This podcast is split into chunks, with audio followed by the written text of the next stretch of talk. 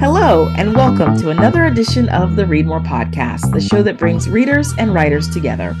I'm your host, Marva Hinton. Today, I'm welcoming Jennifer Maritza McCauley to the show. Her critically acclaimed short story collection, When Trying to Return Home, was published in February. It explores what home means and the ways in which characters are constantly trying to make their way back there or figure out where they belong through nine stories, which feature Black American characters and Afro Puerto Rican characters.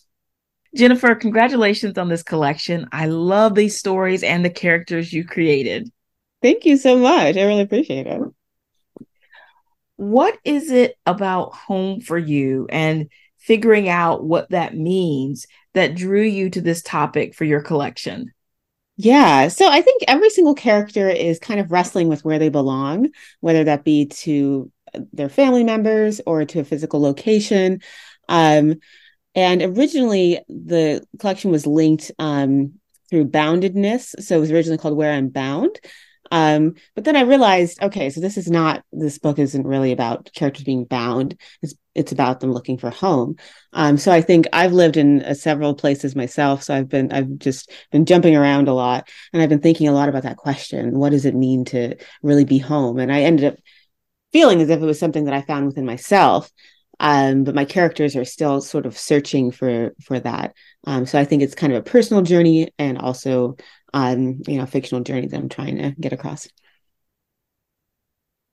Well, one of the things I really enjoyed about this collection is the way you started off. Like, you know, your first story, uh, Torsion, is just such a gut punch of a story. Um, it's about a woman who, uh, quote unquote, loves her children too much, and she is forcing her child, her oldest child, to help her kidnapped her youngest, who is in foster care. And you just throw the reader into this impossible situation, and we start this wild ride with you. And I really enjoyed this story and feel like it works great as a beginning to the collection. I'm always curious about how writers decide to order their stories in a collection. And um, you know, sometimes you get a sort of slow burn that is taking you to a point, and and other times you start with a story like Torsion, which is just this big grab you story from the beginning. How did you decide to start with that story? And what is it about it that makes you feel like this is how I want to introduce readers to my writing? That's a fantastic question. Um, yeah, I went through a, I, I kind of went through a, a couple of different stories as the first one. Um, but I realized that I wanted to kind of start, I realized it was like, okay, what am I, how am I going to set the tone for this collection? And it's going to be, and I was like, oh, a character probably leaving their home and wondering where their home would be. Um, so maybe I'll start there. And I also knew that it was kind of an edgier story. I don't know, you know. Um, so I was like, you know what, I'll start off with a bang. Um, and if they don't like this, then you know they're not going to like the rest of the collection.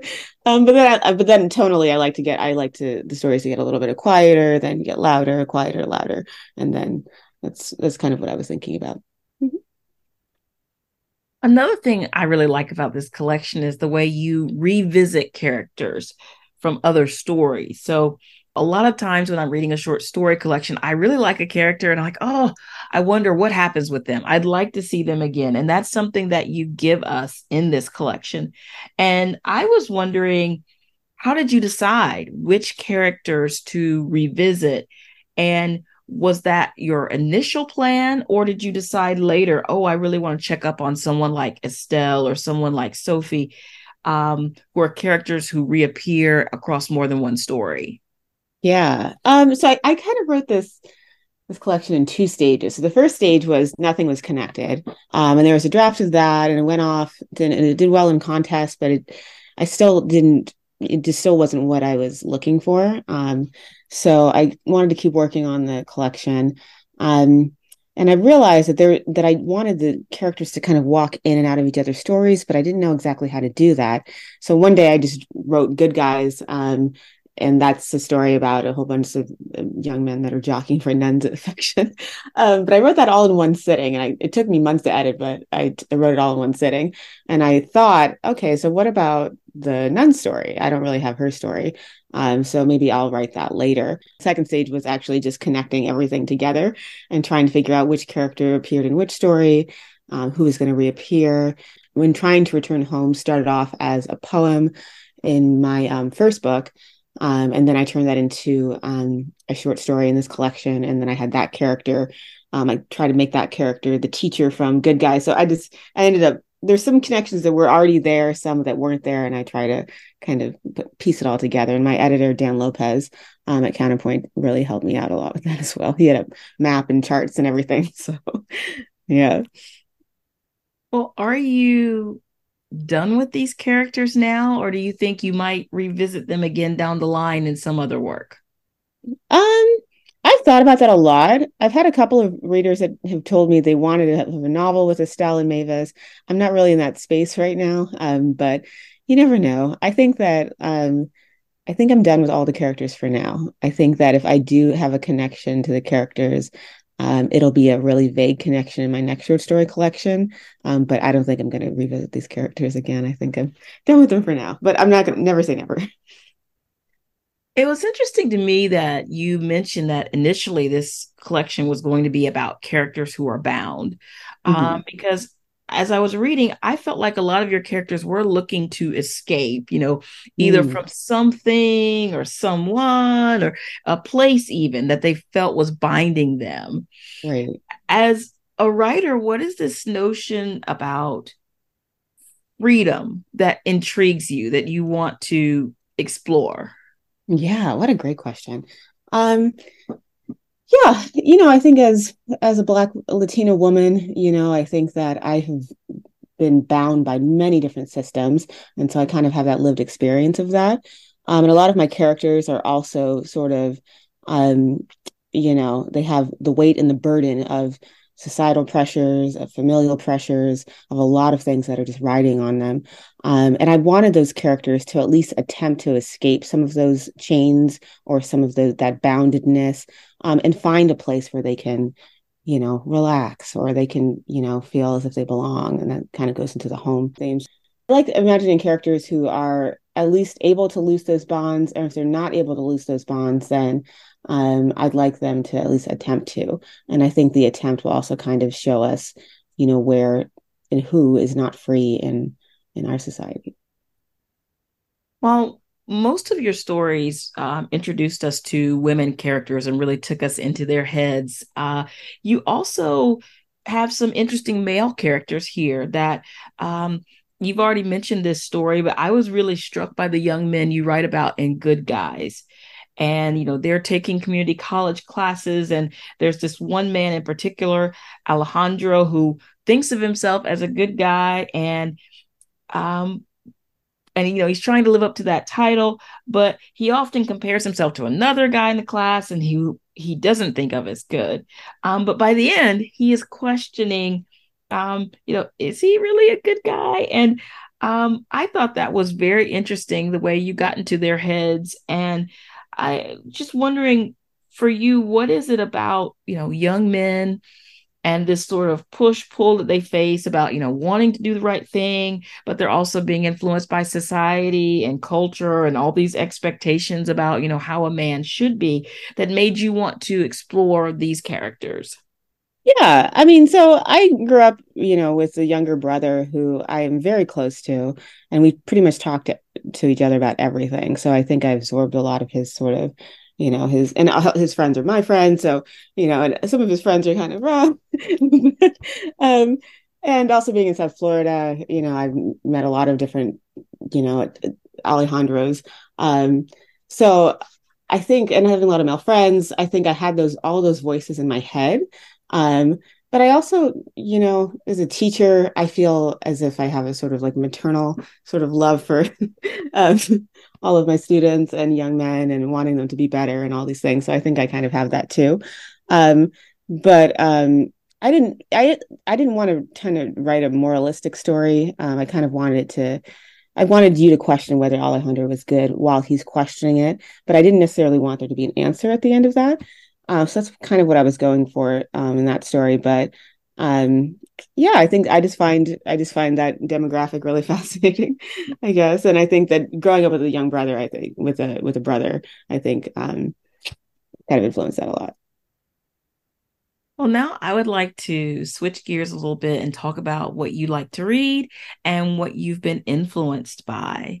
Uh, do you have what I like to call any um, go-to books, which you know, books you return to again and again? I mean, maybe you read them cover to cover, or maybe you just pick it up and read a passage that you love, um, that you just, you know, you're just really drawn to, and you kind of can't put those books down, really.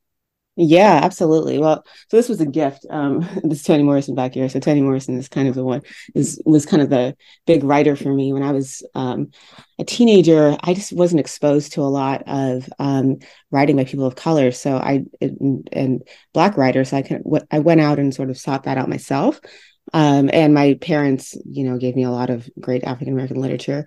Um, so and great Latino literature. Um, so I kind of had that in my own space, but I didn't have it at school. So I kind of sought out on my own. And I found Toni Morrison, and she just changed everything for me. I was like oh, this incredible Black woman writer um, who just it was ridiculously inspiring.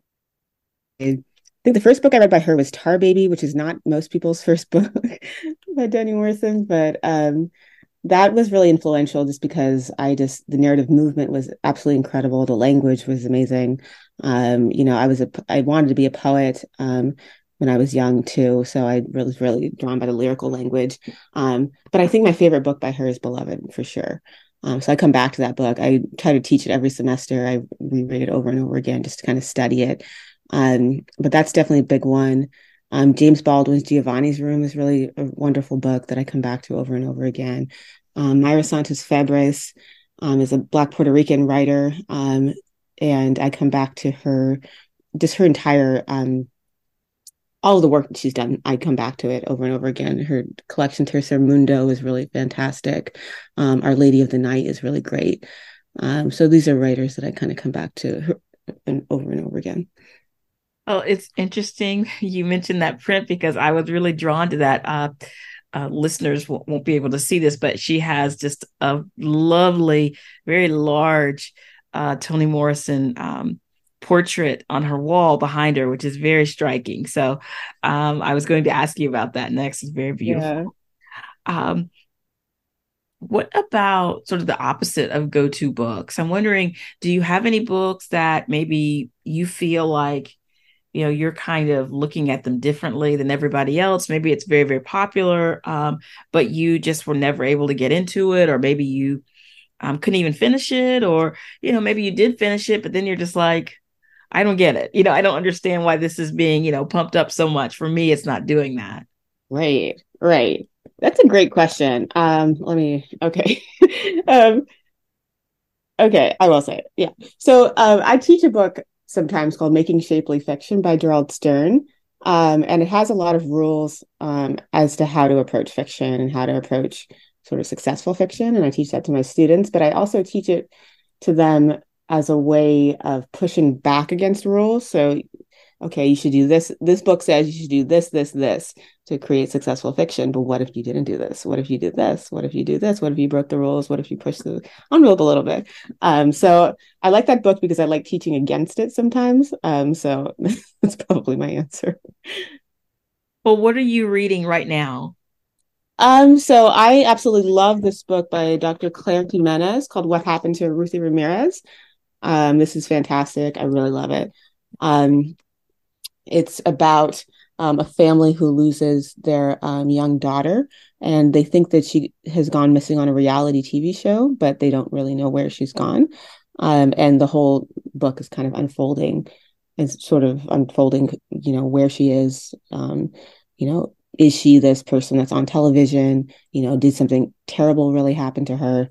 Um, and the family dynamics um, of this Puerto Rican family. I think it's it's a really fantastic book. And what about your own work? Are you already working on something new now, or are you uh, just sort of trying to figure out what your next project's going to be? Yeah, um, I have a poetry collection coming out next year. Um, and I finished a short story collection and I finished a novel, and those are on submission right now. So they're being submitted to publishers. So we'll see what happens. Jennifer Maritza McCauley, I want to thank you so much for coming on Read More to talk about your short story collection when trying to return home. I have really enjoyed the conversation. Yeah, I enjoyed it too. Thank you so much for your fabulous questions. In November, Jennifer was on a panel at the Miami Book Fair. I want to thank the organizers for helping me to secure an interview with her. Please go to our website, readmorepodcast.com, to find out how you can win a free copy of When Trying to Return Home. You can also help Jennifer and the show by buying her book on our site. Please follow us on what I will always call Twitter at Read More Podcast and like us on Facebook. Join us again next time for another edition of the show that brings readers and writers together. Until then, I'm Marva Hinton reminding you to read more.